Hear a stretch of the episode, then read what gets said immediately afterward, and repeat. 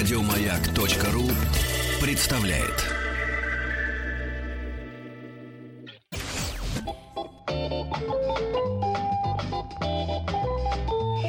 Дышите глубже. С Петром Фадеевым. Встаньте прямо, вдохните. Раз, два, три, четыре. Раз, два, три, четыре. Заканчиваем. Здоровье. И мы э, сегодня решили поговорить, знаете что, поспать сегодня мы решили, в общем. Мы сегодня спим весь эфир, но сейчас мы будем делать это профессионально. Почему, расскажет Анастасия Драпеко. Потому что у нас в гостях сомнолог, доцент Московского медицинского университета имени Сеченова Михаил Гурич Полуэктов. Здравствуйте, Михаил Гурич. Здравствуйте. И на номер 5533, начиная со слова «Маяк», вы можете присылать ваши вопросы, потому что ну, сегодня приемная уникального доктора. Вот вообще мало в какой поликлинике вы сможете занять очередь вот к такому доктору, который у нас сегодня здесь. Поэтому вы уж, пожалуйста, воспользуйтесь моментом. А Хотя чё это я вас уговариваю? Почему люди, которые занимаются сном, называются сомнологи, а не сонологи, например? Да. Вот, вот э, э, это короче, про, про, про сама как будто будете рассказывать. А это же не так. Вы будете про сны рассказывать. Как, ска- как спать правильно, как спать неправильно. Правильно? Ну, это из той же области, почему капля для носа называется глазолин, да? А, ну, Сомнус, по-латински сон. Вот, и э, поскольку в медицине используются термины латинские и греческие, вот так исторически сложилось, что э, на слух вот это немножко э, непонятно для российского слушателя. Хотя для зарубежных так, пациентов это совсем вполне Ну, нормально Ну, звучит. понятно, да.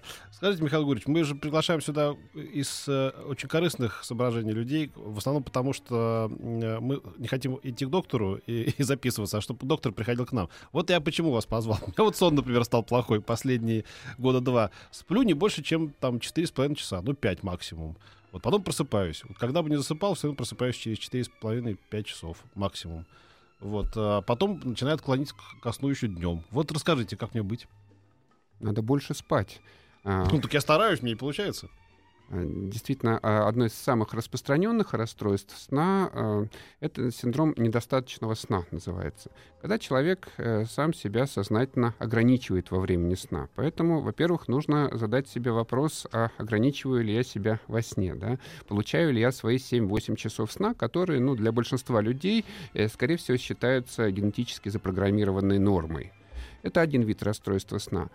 А другой вид — это действительно ситуация, когда что-то мешает сну. Не, не мы сами мешаем, да, а какое-то э, болезненное состояние мешает. Чаще всего все-таки это состояние, связанное с хроническим стрессом. А, Ну, фактически это варианты синдрома менеджера, когда человек постоянно в напряжении, постоянно выполняет важные задачи, не дает себе расслабиться, и вот это напряжение становится частью его самого, и оно-то ночью проявляется, не дает ему поддерживать сон. Ну, вы знаете, я вроде бы не менеджер особенно, ничем не управляю. э, В общем, даже стараюсь бездельничать э, как можно больше, побольше получать, поменьше работать.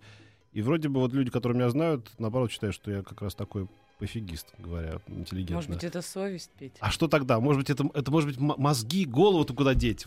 Постоянные мысли, может быть, это мешает мне спать? Что? Что? Мало бездельничаете, наверное, действительно, потому я серьезно, что... я же не завожу там будильников, мне не надо никуда Мгм. бежать там, типа, да, вот я бы поспал еще, но вот не спится. Ну, все-таки, наверное, это удел э, жителей больших городов, прежде всего, потому что мы постоянно испытываем информационное давление. Вот, это, наверное, да. Постоянно мы должны чему-то соответствовать, что-то покупать, что-то есть, что-то носить, и мы все время сверяем, как бы, да, со- соответствуем мы этому Тоже не про меня история, или нет. говоря, да. Вот. И, скорее всего, это является источником вот такого стресса, который в том числе может приводить к нарушению сна. А что же мне с этим делать? Как мне вот отключаться? Вот, допустим, проснулся я в 6 утра, казалось бы, могу еще поспать 3-4 часа. А что вот, каким образом мне себя заставить спать заново? Вот э, это самый неправильный вопрос. Нельзя себя заставить э, спать. А, ну, э, с точки зрения науки э, показано, что э, вероятность наступления сна как раз определяется взаимодействием э, э, системы мозга, которая стремится расслабить, э, э, за- заснуть, и системы активирующей. И вот если мы себя заставляем засыпать, мы вместо того, чтобы расслабиться, мы себя еще больше активируем вот наш как. мозг. Да. да, и еще больше противодействуем сну. Поэтому действительно это частое заблуждение, нельзя себя заставлять спать. Академик Вейн, а- первый, один из первых исследователей сна в Советском Союзе, э, очень любил такую метафору, что сон как птица, э, которая села на ладонь. Чем быстрее ее пытаешься схватить, тем быстрее она улетает. И вот в вашем случае, если все-таки переходить н- на практические советы, э, самым главным является не пытаться схватить эту птицу. Проснулись, ну ничего страшного, полежите себе, сходите, там, чай попейте какой-нибудь Ага. легенький, да, потом возвращайтесь в постель и, за- и засните. Вот когда не будет вот этой борьбы за сон, вот тогда А, он таким будет образом я должен обмануть легче. как бы организм, сказать, а, да, прекрасно, я даже очень доволен, что я проснулся в 5 утра, у меня масса дел, там, да, я посмотрю телевизор. Только делать их не начинай. Да нет, понимаешь, уж а то поверь мне, птица не не буду. пролетит. Да, ну поверь мне, не буду. Что бы ни случилось, дела-то я делать точно не буду. А к разговору о птицах. А правда, что жаворонки и совы это действительно имеющее, ну, какую-то научную подоплеку под собой явление? Да, имеет место быть э, э, такое явление, оно называется хронотипом, то есть это э, распределение максимальной активности в вечернее или в утреннее время. С точки зрения э, хронобиологии есть такая наука. Э, Жаворонки — это люди, у которых слишком быстро идут внутренние часы. Они вот свой оборот, э, который должен быть равен 24 часам, заканчивают, например, за 23 часа, это за за 23,5 часа. Поэтому жаворонки скорее устают, ложатся спать и рано просыпаются, начинают работать. Вот почему у них такая ранняя утренняя активность хорошая. А совы — это люди, у которых этот об- оборот слишком э, велик. Он составляет больше 24 часов. И когда нормальные люди со средним хронотипом э, вечером хотят спать, совы еще не хотят. Они еще не прочь по- погулять, поработать. Вот, и, соответственно, ложатся спать позже вот, и э, просыпаются позже. Э, Считается, что во многом хронотип определяется генетическими факторами. Вот есть гены, которые, скорее всего, отвечают за вот это вот вращение внутренних часов. Вот. Хотя э, и социальные факторы, для человека социальные факторы очень важны. Это, Мгм. ну, собственно говоря, это время вставания на работу. А я очень вот честно хотела спросить, вот, Тоже э, работает. А чем чревато, если, например, ну вот очень многие люди жалуются, мне говорят, я сова, но я вынужден вставать каждое утро, ни свет, ни заря, рано или поздно это меня погубит. Есть ли действительно некий механизм, который губителен в данной ситуации для нашего организма? Ну, вот пытались э, прикинуть соотношение веса этих факторов э, генетического и социального. И оказалось, что генетика определяет порядка 30% вот этого фактора совости или жаворонковости. Мгм. То есть на 70% все равно мы зависим от социума, от общества. Если вам сказано, начальник сказал приходить утром и работать, если мы не будем ходить рано утром и работать, будь мы 10 раз совами, да, мы не получим зарплату. И вот этот фактор социальный оказывается значительно более весомым, чем наши генетические предпочтения. А это значит, что сова сможет стать жаворонком через Да. какое-то количество пробуждений в Да нет, неудобное сразу время? на следующий день она станет Да? жаворонком, встанет в 6 утра и Или поедет в на армии, работу. например, или на зоне. Вы знаете, ой, я, я не могу, сейчас я такая сова, ну что вы, я в, в 7 утра идти шить трусы колонии, это не для меня. Слушайте, я а, хочу сказать по поводу сов и, и жаворонков, да, это очень популярная теория. Я видел миллион сов в своей жизни, и если я видел в, в своей жизни, ну, дв- два или три жаворонка, то, наверное, может, я даже преувеличиваю на два или три. То есть я почти их не видел в жизни. Ну, нет, одну девочку я видел, она просыпалась в 6 Ну, утра, все жаворонки женщины, ты обратил внимание? нет, одна, как бы она в 6 утра просыпалась, действительно, и, и, ну, правда, в 9 часов вот, вот прям вот клонила, что бы ни вокруг не происходило, там в 8 уже начинала прям засыпать, там вокруг могли быть светские приемы, там конкурсы, концерты, все уже, там вырубался человек. Ну, есть еще точка зрения, даже не точка зрения, а подтвержденные данные о том, что вот эта совость и жаворонковость, она зависит еще и от возраста.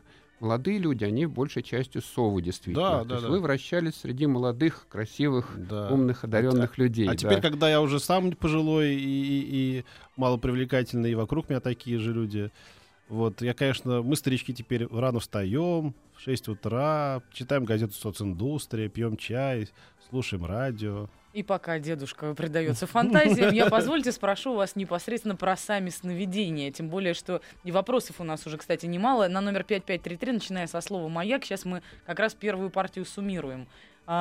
Есть эм, огромное количество, мне кажется, теорий того, что человек видит во сне, что это такое. Это расшифровки подсознания, значит, придумывает сценарии э, всяких э, возможных ситуаций на завтрашний день или аналитика прошедшего. Но от чего же тогда некоторые люди спят? Вот действительно, как чурбаны? И закрыл глаза, открыл глаза, вот уже и ночь прошла. А другие помнят яркие, насыщенные событиями сны, которые могут быть сколь угодно полны драматургии. Ну, здесь ключевой вопрос действительно помнит, не помнит, потому что вот эта способность помнить или не помнить сновидение, по-видимому, она очень сильно зависит от э, индивидуума, от конкретного человека. Скорее всего, все видят сновидения, но не все помнят, потому что психическая активность в мозге продолжается и во время сна. Просто пока нет у нас вот таких э, способов э, оценки этой психической активности, и точно мы не можем определить, о чем же мы думаем во время сна. И вот частично вот эти мысли да, нам даются в содержании сновидений. Но в сновидениях, конечно, очень много э, шума. Как говорят, э, да, да, даже такая теория была, и она, собственно говоря, не опровергнута, что сновидение — это сказки, которые мозг рассказывает сам себе, чтобы объяснить, почему у него активируются то одни, то другие следы памяти. Действительно, есть такая теория, что вот во время сна со сновидениями, э, когда включается определенный центр в стволе мозга, он начинает посылать достаточно хаотичные импульсы в полушарие мозга и в э, структуры, связанные с памятью, и растормаживать э, то одни, то другие следы памяти. И вот эти появляются воспоминания то одни, то другие. И мозг, чтобы не запутаться в этом, чтобы придать этому какой-то смысл, вот пытается соединить вот эти вот разрозненные воспоминания в некую такую странную череду событий, которые мы видим э, в сновидении. Интересно, э, что это объясняет как раз, почему мы чаще видим то, что нас больше всего интересует, то, что нас больше всего заботит. Потому что э, вот эти следы памяти то, э, того, что нам интереснее всего, о чем мы больше всего думаем, они легче всего э, вклю, включаются, растормаживаются. Для этого достаточно легкого импульса э, активирующего. И в то же время э, там, событие, которое произошло 10 лет назад, оно тоже может всплыть, но вероятность этого в несколько десятков или сотен раз ниже, чем э, если бы это шло э, речь о текущих событиях. И когда начали исследовать сновидения, исследователи там с удивлением писали, что большинство наших сновидений тупые и неинтересные, да, прозаичные, они вот такие бытовые. Ну что ребенку снится? Ребенку снится, что мама с папой повели его в магазин, купили игрушку, да, вот что снится ребенку. И так и есть вещи сновидения. А вообще вы в вещи ясно верите? Вот, э, есть какие-то объяснения тому, что вот приснилось, а потом через три дня вот так все и случилось? Или там с четверга на пятницу некоторые считают, что а это... еще вот... страшнее, а вот если тебе приснилось, что у тебя зуб выпал, например, то это значит, что завтра будет дождь. Ну вот вообще во всю эту историю. И нет этого никаких подтверждений? Ну, есть разные категории вещих сновидений, действительно, их пытаются классифицировать. Есть ситуации, когда сознательно пытаются ввести в заблуждение, это мы отбрасываем. Есть ситуации, когда человек, увидев сновидение, начинает себя вести так, что действительно э, происходит то, что, э, так сказать, он видел в сновидении. Ну, например, девушка во сне видит, что она пошла в клуб, познакомилась с приятным молодым человеком. Что да. она делает? Так и делает. Так и делает, и, и о чудо, да, знакомится с приятным молодым человеком. Вот. А есть более сложное объяснение вот тех сновидений, которые не очевидны. Предполагают, что вот та информация, которой мы владеем неосознанно, э, во время сна может слиться с той информацией, которой мы владеем осознанно и можем ей а, отдавать отчет о том, что мы знаем. И вот когда сливаются два этих вида информации, действительно возможно, чтобы родиться вот вероятностный прогноз события, которое случится. Вот неожиданно для нас и в бодрствовании мы бы никогда до этого не дошли. А в сновидении мы увидим вот этот вероятностный прогноз, и действительно, вероятно, это может произойти. А может и не произойти, конечно. Если не произойдет, то мы об этом никогда и не узнаем. Да? Мы про это сновидение не будем помнить. Вот. И сновидение о болезнях — это особый вид э, вот этих вещих сновидений, потому что действительно показано, что определенные типы сновидений характерны для определенных заболеваний. И врачи как раз достаточно серьезно относятся к рассказам пациентам там, о том, что на них там садится какая-нибудь жаба, душит, да, там, mm-hmm. вот, или что они тонут, задыхаются, вот, или что там их пронзают острой иглой. То есть все это, ну, достаточно серьезно выглядит э, в глазах врача. Ну, например, вот если вас пронзает толст, тон, тонкой иглой или толстой, что это означает? И жаба, это что, какие-то дыхательные пути? Здесь недостаточность, угу. но ночная ишемия миокарда может так проявляться, аритмия А которые как бы в здравом, э, то есть как бы в, наяву ты еще, как бы еще не знаешь, да? А вот уже мозг тебе дает некоторый сигнал, что... Да, совершенно верно, потому что наяву очень много шума внешнего, ага. информации, которой мы должны постоянно а, уделять внимание, а во сне вот пробиваются только ну, наиболее серьезные серьезные импульсы, и к ним уж надо относиться серьезно. Не Ага. могу не заявить тогда о большом моменте, тем более, что кот Бегемот меня просит. Настя, спроси, пожалуйста, а то что не знаю, что мне делать, у меня всю жизнь бессонница. Ну, человек жалуется, что он недавно досчитал до тысячи, но так и не смог уснуть. А ключевой момент, ведь бессонница это не просто когда спать не хочется, это какая-то особенная болезнь. Бессонница, да, по-научному называется инсомния. Вот какая разница? Никакой на самом деле, просто так красивее звучит.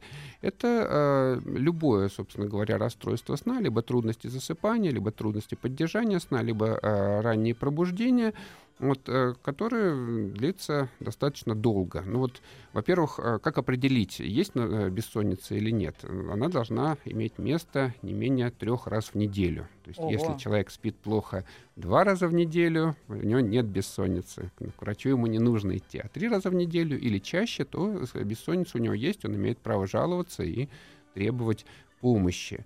И вот чаще всего причиной бессонницы является вот эта вот пресловутая мозговая активация, про которую я вначале говорил, о том, что э, вероятность засыпания определяется вот борьбой двух мозговых систем. Одна, которая стремится погрузить мозг в сон, другая, которая стремится его активировать. И вот если по каким-то причинам вот эта активирующая система, извините тавтологию, слишком активна, вот тогда-то сон не наступает или э, чаще всего, э, чем надо, прерывается. Означает ли это, что тупые спят лучше? Умных? А, да, честно говоря, вот э, люди, которые э, не слишком а, много уделяют как бы внимания вот э, вопросам там своего пре- преуспевания, да, какой-то эмоциональной деятельности, которые спокойнее ко всему относятся, скорее всего, действительно спят лучше.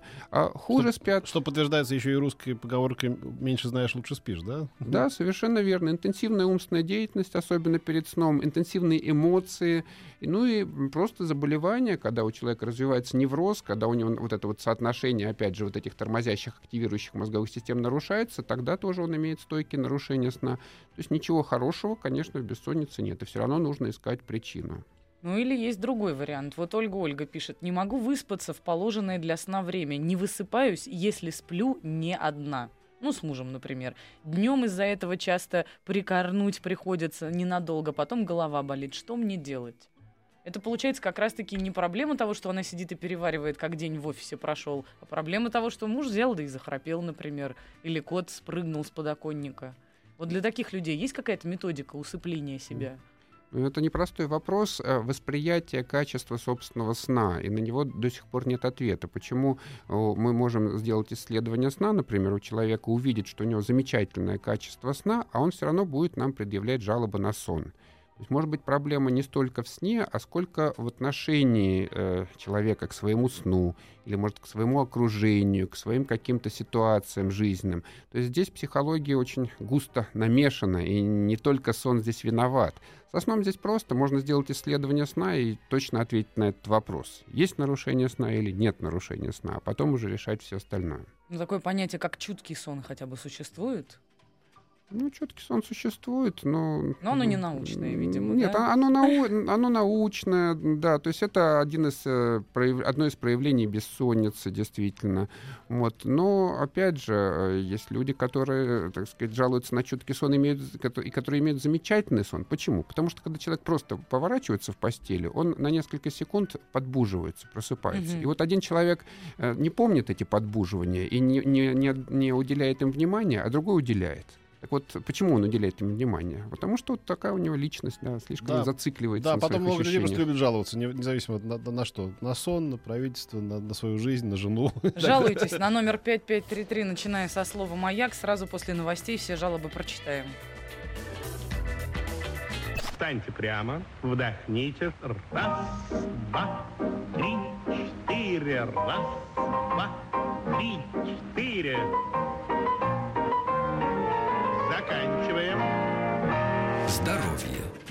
Сомнолог, доцент Московского медицинского университета имени Сеченова Михаил Гурьевич Полуэктов у нас в гостях. Мы сегодня говорим о сне и принимаем ваши вопросы на номер 5533. Пожалуйста, начинайте смски со слова «Маяк».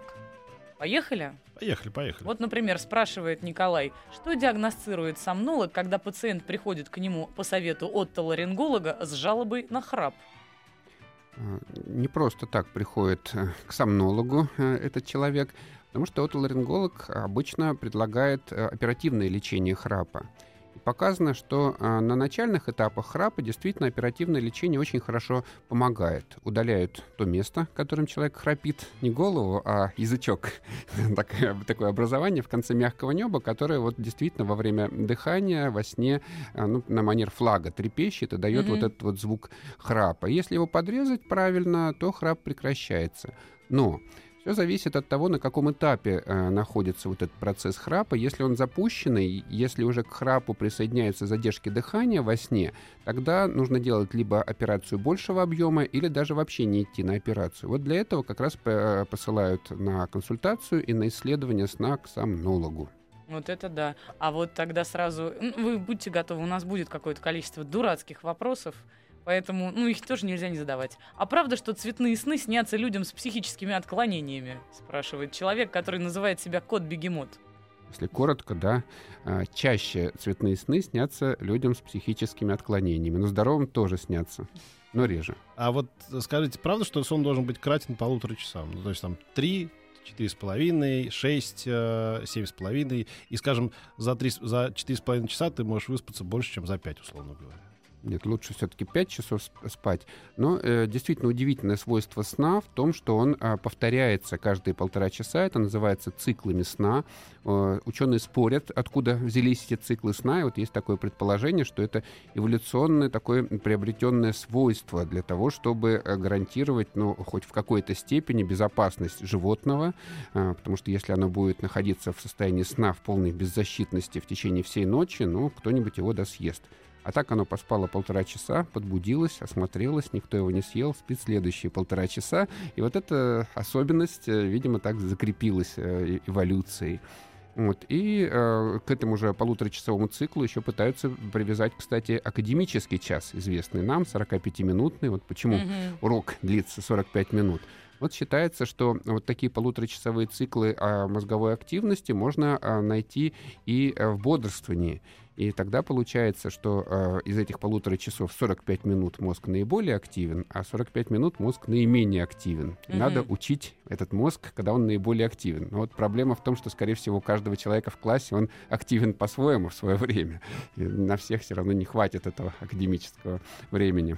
А вот э, тут много вопросов приходит по поводу программирования сна, управления с нами. Вот всякие разные теории, просят прокомментировать, правда, неправда вообще, чему верить, чего нет. Вообще существуют какие-то истории про управление сновидениями вообще, запрограммированный сон. Да, конечно. Это, здесь нет ничего э, загадочного, скажем так. Э, в Калифорнии, там, в Стэнфордском университете давно занимаются вот этими люцидными, так называемыми, то есть управляемыми сновидениями. Есть методика, как научиться управлять своими сновидениями. Самое главное — научиться осознавать себя, э, осознавать, что ты находишься в сне видеть себя во сне. И вот действительно этому учат, и, наверное, можно даже научиться самостоятельно. Существует книги достаточно много по этой методике. И в итоге человек может управлять содержанием своих сновидений. И вот, ну, э, наверное, каждый может вспомнить содержание своего сновидения, когда человек э, что-то делает и потом думает, а вот дальше вот э, должно быть вот это. И раз, и оно случается. Что он делает? Он управляет своим сновидением. Надо просто постараться. Так, вот э, из Москвы вопрос. Доктор, а если в момент засыпания дергает руки, сводит ноги из до скрипа э, зубов, что делать? Валерьян купить или экзорциста вызвать? Нет, не бывает, чтобы одновременно и руки дергалось, и ноги сводило, и зубы скрипели. Обычно все-таки во время засыпания случается вздрагивание, это называется миоклония засыпания, и это рассматривается просто как э, такая милая особенность. Это не заболевание, просто не все нейроны э, в спинном мозге успевают переключиться в сонное состояние, можно так сказать. Некоторые переключаются слишком резко и вот дают вот это вот вздрагивание. Ничего особенного в этом нет на самом деле.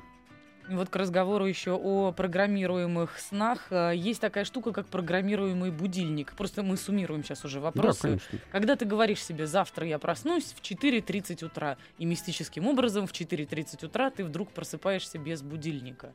Есть ли какое-то научное объяснение у этого, и есть ли вообще такая технология?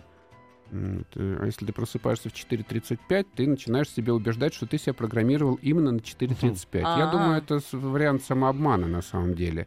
Потому что, да, можно исхитриться и запрограммировать вот эти вот полуторачасовые циклы сна, но э, какие-то другие варианты, я думаю, невозможно запрограммировать. Получасовые возможно все-таки, да? Так, когда спрашивают про Штирлица, знал ли э, Штирлиц знал, что проснется через 20 минут, это правда или нет? Ну, вообще-то это литературное произведение, как мы знаем. Да. Ну, э, скорее всего, это вариант э, самогипноза, на самом деле. Если есть такая методика там у спецподразделений, у кого-то, наверное, это не сон, это просто особое трансовое состояние, которое позволяет э, расслабляться, отдыхать, или которое позволяет себя убедить, что ты отдохнул, что тоже важно. Вот девушка написала «луначу», но, видимо, она лунатик. Лунатит почти каждый день. От чего это происходит и нужно ли идти к врачу? Последний раз я даже перепутала сон с реальностью. Ну, честно говоря, сомнительно. Лунатят дети в основном, да, которые ну, не то что не, не умеют писать, не стали бы писать, наверное, в программу, вот, э, потому что пик снахождений при- приходится ну, где-то на возраст 12 э, 14 лет максимум. Потом резко они уходят. Потому что сейчас считается, что есть гены, которые определяют тут вероятность вот этого хождения во сне, и а, они э, просыпаются или неактивны как раз вот в детском возрасте, когда нервная система не очень крепкая. Когда нервная система крепчает, то эти гены уже не проявляются. У взрослых очень редко случаются приступы сновождения, и в основном они связаны с какими-то событиями. Так, чтобы каждую ночь э, случалось нахождение, ну, честно говоря, мне очень сомнительно. Елена, вот, забавное сообщение. Елена, 44 года, Москва. Засыпаю в 23 часа, просыпаюсь в 4 утра, чтобы откусить кусочек конфеты. И сразу засыпаю. Без этого не могу. В чем проблема? Спасибо. Мне кажется, вообще в этом проблемы никакой нет. То есть кусочек и сразу спит дальше. Вы такие- уже все придумали. Да. За что вы Но жалуетесь? Ну, это ритуал. Это, скорее всего, ритуал, действительно, который не очень полезен, наверное, для массы тела, но, но Ну, приятен. кусочек конфеты это можно. Не все приятно Даже и не- не полезно. целую конфету и не торт. Да, а, то есть, ну, просто ритуал. Кто-то встает покурить ночью, да, А. кто-то встает, извиняюсь, в туалет сходить ночью. Тоже своего рода ритуал. А вот давайте пойдем дальше в мир непознанного. Сандер спрашивает, а как насчет осознанных снов? И, например, тех, в которых можно видеть то, что происходит вокруг, пока тело спит на кровати. Исследуется ли область снов на предмет фундаментальных открытий? Или эта область интересна только на предмет описания неизвестными, по непонятными терминами? Ну, непонятные термины, конечно. Вы спрашиваете, мы вам их ра- расскажем, Сандер. А такое действительно бывает, когда ты спишь и, и при этом видишь себя спящего? Нет, такое не бывает. Это уже какие-то такие мистические трансовые а, опыты. Все-таки транс и сон это совершенно разные вещи. В, транс, э, в трансе человек находится в бодрствовании. Вот проводились такие исследования, когда э, с наложенной энцефалограммой человека вводили в состояние гипноза, транса. Он вроде бы демонстрировал все признаки сна. На самом деле на электроэнцефалограмме никакого сна не было и в помине. Было бодрствование. То есть сон и транс это разные вещи. То есть вот такой ситуации в сновидении, я думаю, невозможно увидеть. А э, изучаются ли осознанные сновидения? Да, я говорил об этом, они изучаются серьезно э, в, в некоторых мировых университетах. Есть методика обучения с осознанным сновидением. Я вот, честно говоря, вот стал задумываться о том, цветные я вижу сны или черно-белые, и понимаю, что я как не придавал этому никакого значения. Я иногда помню, что я, что по сути там было во сне, а вот какого цвета он, вы что, серьезно думаете, ты, ты знаешь, какие у тебя цветные, какие Мне черно-белые? не снятся сны. Да, да ты вообще не людь. И более того, я засыпаю, не долетая до подушки, что еще раз подтверждает, что я что? Не людь. Глупенькая. А, ну да. Просто глупенькая. Сергей спрашивает, насколько небезопасно для здоровья спать два раза в сутки по 4 часа? Ему так для работы удобнее. Беспокоиться, чтобы не вредно было. Все-таки потребность в сне реализуется в, таком, в такой суточной перспективе. И, в принципе, если человек в течение суток набирает свои 8 часов сна, то, э, так сказать, он э, перед природой в долгу не оказывается. Другое дело, что обычно э, второй сон поддерживать труднее, чем первый, потому что есть такое понятие давление сна. Вот оно накапливается, когда мы не спим, накапливается, а во сне э, оно потихонечку уходит. Да? Мы каким-то образом э, очищаем организм от этого давления сна. И, соответственно, если мы один раз поспим, мы давление сна резко снизим. И второй раз нам заснуть уже будет труднее. Вот поэтому, кстати, людям с нарушениями сна, пожилым людям не рекомендуют спать днем, потому что таким образом они портят себе давление сна к вечеру вечером долго не могут уснуть. Давление А- сна. а вообще- Я это запомню. Да-да, а вот вообще есть какая-то зависимость? То есть вот с возрастом люди меньше спят, потому что им нужна, э, ну, нужно меньше энергии, потому что так уже жизнь устроена, или, или у них меньше энергии, потому что они меньше спят? То есть вот как бы с возрастом, правда ведь это сокращается? Это известное заблуждение. Не Да? Не сокращается потребность в сне с возрастом. И проводился действительно очень большой в свое время опрос в Соединенных Штатах э, Америки, где было показано, что пожилые люди имеют такую же продолжительность сна, как и люди среднего возраста. Другое дело, что чаще жалуются на все, в том числе Мгм. и на, на сон, пожилые люди, ну, уже с какими-то болезнями, которые действительно приводят к сокращению времени сна. Э, Сейчас э, такое представление э, существует, что потребность в сне кодируется генетически. Вот, и, собственно, от своих генов мы никуда не денемся. Они такими же остаются в любом возрасте. Поэтому, когда приходит к доктору пожилой человек, говорит, доктор, я плохо сплю, доктор не должен говорить, что же вы хотите, дедушка, да, в вашем-то возрасте. Вот, а потому что дедушка имеет право тоже на то же самое, что имел, так сказать, в среднем возрасте. На номер 5533, начиная со слова «Маяк», ждем ваши вопросы. Вот, например, мой муж, как только принимает горизонтальное положение, моментально засыпает. О, это прям про меня. И неважно, какое время суток в тот момент. Невозможно даже фильм вместе посмотреть, потому что в итоге я смотрю его одна. Если его будить, бесполезно. Человек просто неадекватен. Хронической усталостью он пока не страдает. Совершенно здоров. Такая отключка ему и самому мешает. Может быть, есть какие-то способы себя контролировать? И почему вообще такое происходит? Ну, все-таки обычно такая отключка, как говорится, случается неспроста. То есть, действительно, либо человек ограничивает себя во времени сна, вот меньше своих э, запрограммированных хотя бы 7 часов, э, либо э, имеется какая-то проблема. Ну, у мужчин часто это храп и вот сопутствующую храпу апноэ во сне, остановки дыхания во сне, из-за чего сон вроде бы по времени достаточный, но неполноценный, не хватает глубокого сна и человек не высыпается ну, годами фактически. Поэтому всегда он не прочь где-нибудь э, подремать. Но есть еще одна, одна опасность вот, в этом сообщении для той девушки, которая посылала это сообщение. Может быть, страшное, может быть, муж просто глубоко равнодушный к вам человек. Нет, этого не может быть. И он специально тогда Я кино не хочу даже так лучше, думать. лучше подрыхну, чем кино с ней смотреть. Хотелось бы, чтобы все-таки не до такой степени. Вот Опять еще, унесенные кстати, ветром. опять, да, да. Да.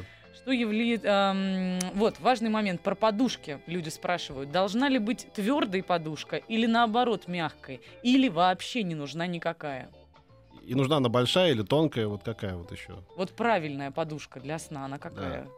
Э, Никакого научно обоснованного мнения о размере подушки нет. Какую хотите, используйте. Но отсутствие подушки рекомендуется детям до года. После года все-таки подушку э, рекомендуют иметь. Непонятно почему, да, в Японии спали на этих э, деревяшках и ничего вроде бы.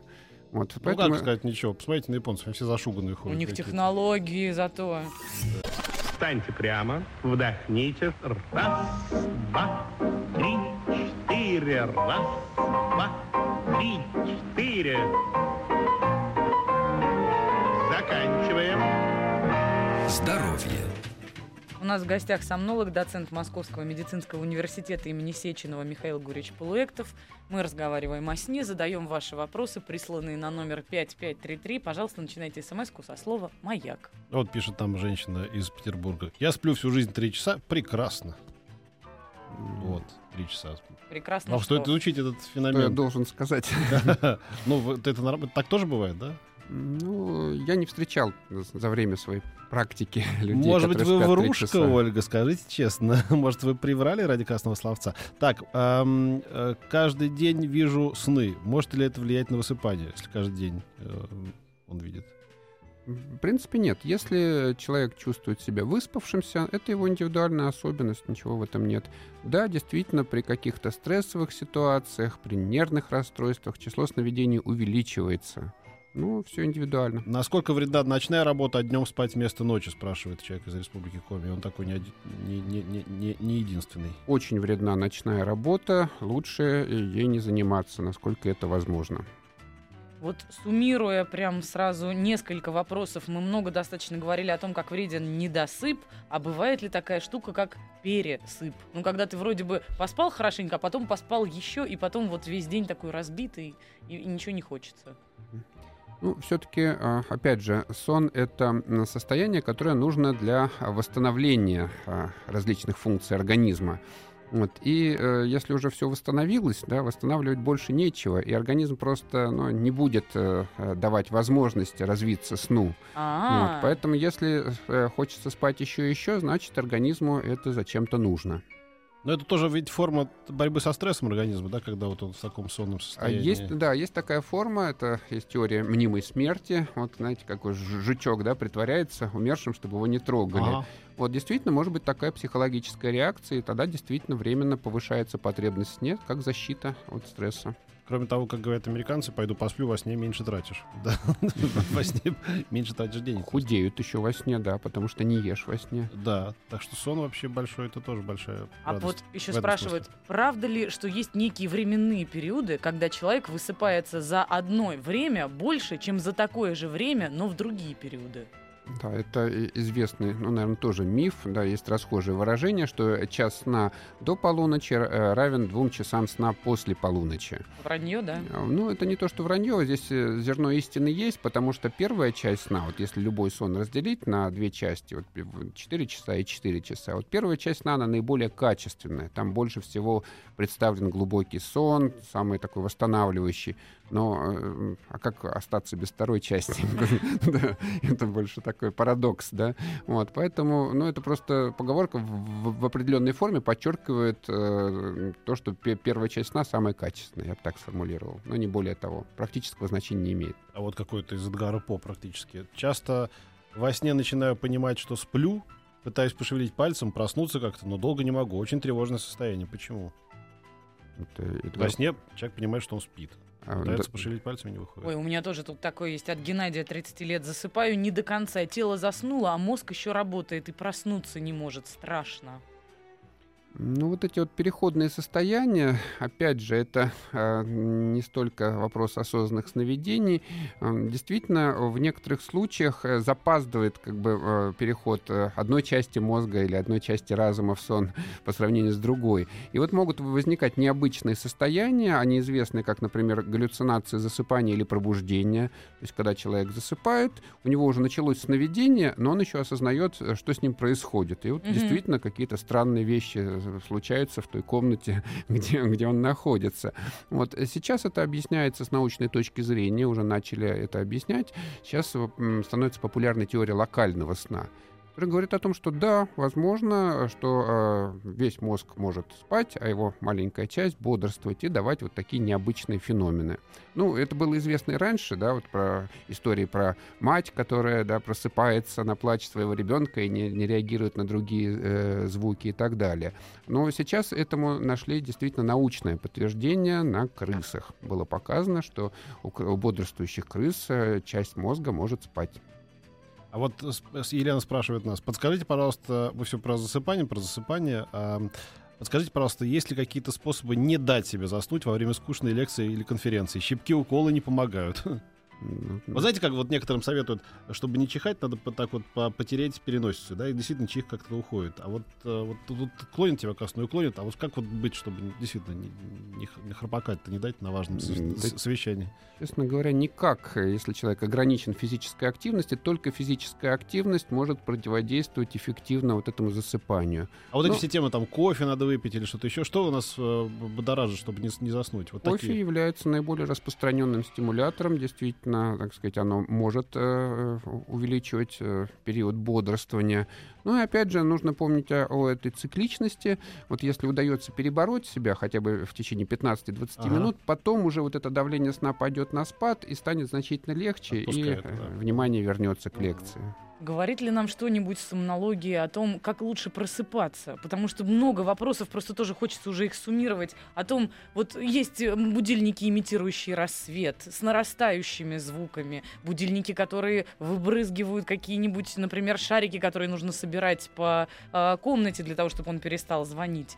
Есть ли какой-то универсальный, может быть, на данный момент момент, который, ну вот просто, который заставит нас проснуться в хорошем расположении духа, не ненавидеть весь мир за звонок будильника? Прыгающий будильник есть, вы забыли упомянуть, да, который от тебя убегает. Ой, я такого не знала. Да. А, Наиболее естественным пробуждением является пробуждение без будильника а, в ответ на а, утренний солнечный свет. Вот это самый лучший вариант. То есть, когда лучи солнца светят в окно, вот, у человека естественным образом просыпается, когда он переходит из глубокого сна в более поверхностную стадию. Опять вот эти вот полуторачасовые циклы. А будильник все-таки будет насильственный. Ему все равно, в каком в это время цикле или в какой стадии находится человек, да, он его может попытаться будоражить, когда он сладко спит в глубине сна. И от этого действительно идет вот такое вот недовольство своим пробуждением. Вот поэтому лучше просыпаться естественно. Но есть же будильник, который имитирует рассвет за окном. А значит, можно себя так обмануть, Ну, получается. э, э, это должен быть очень мощный будильник, потому что интенсивность естественного солнечного света, она несравнима с ни с каким источником э, искусственного освещения. Мгм. Ну что же, мы вас благодарим. Желаем всем нашим, нашим радиослушателям завтра проснуться. О, да. Потому что вы нам нужны как э, живое подтверждение популярности нашего шоу. Чем больше будет слушателей у нашего шоу «Дышите глубже», тем больше мы будем получать бабла. Правильно? Спасибо большое за капитан очевидность, за такие очевидные заявления. Я хочу сказать спасибо нашему гостю, сомнолог, доцент Московского медицинского университета имени Сеченова Михаил Гурьевич Полуэктов был у нас в гостях. Спасибо вам большое. И до завтра. До завтра. До завтра. До свидания. До свидания. Еще больше подкастов на радиомаяк.ру.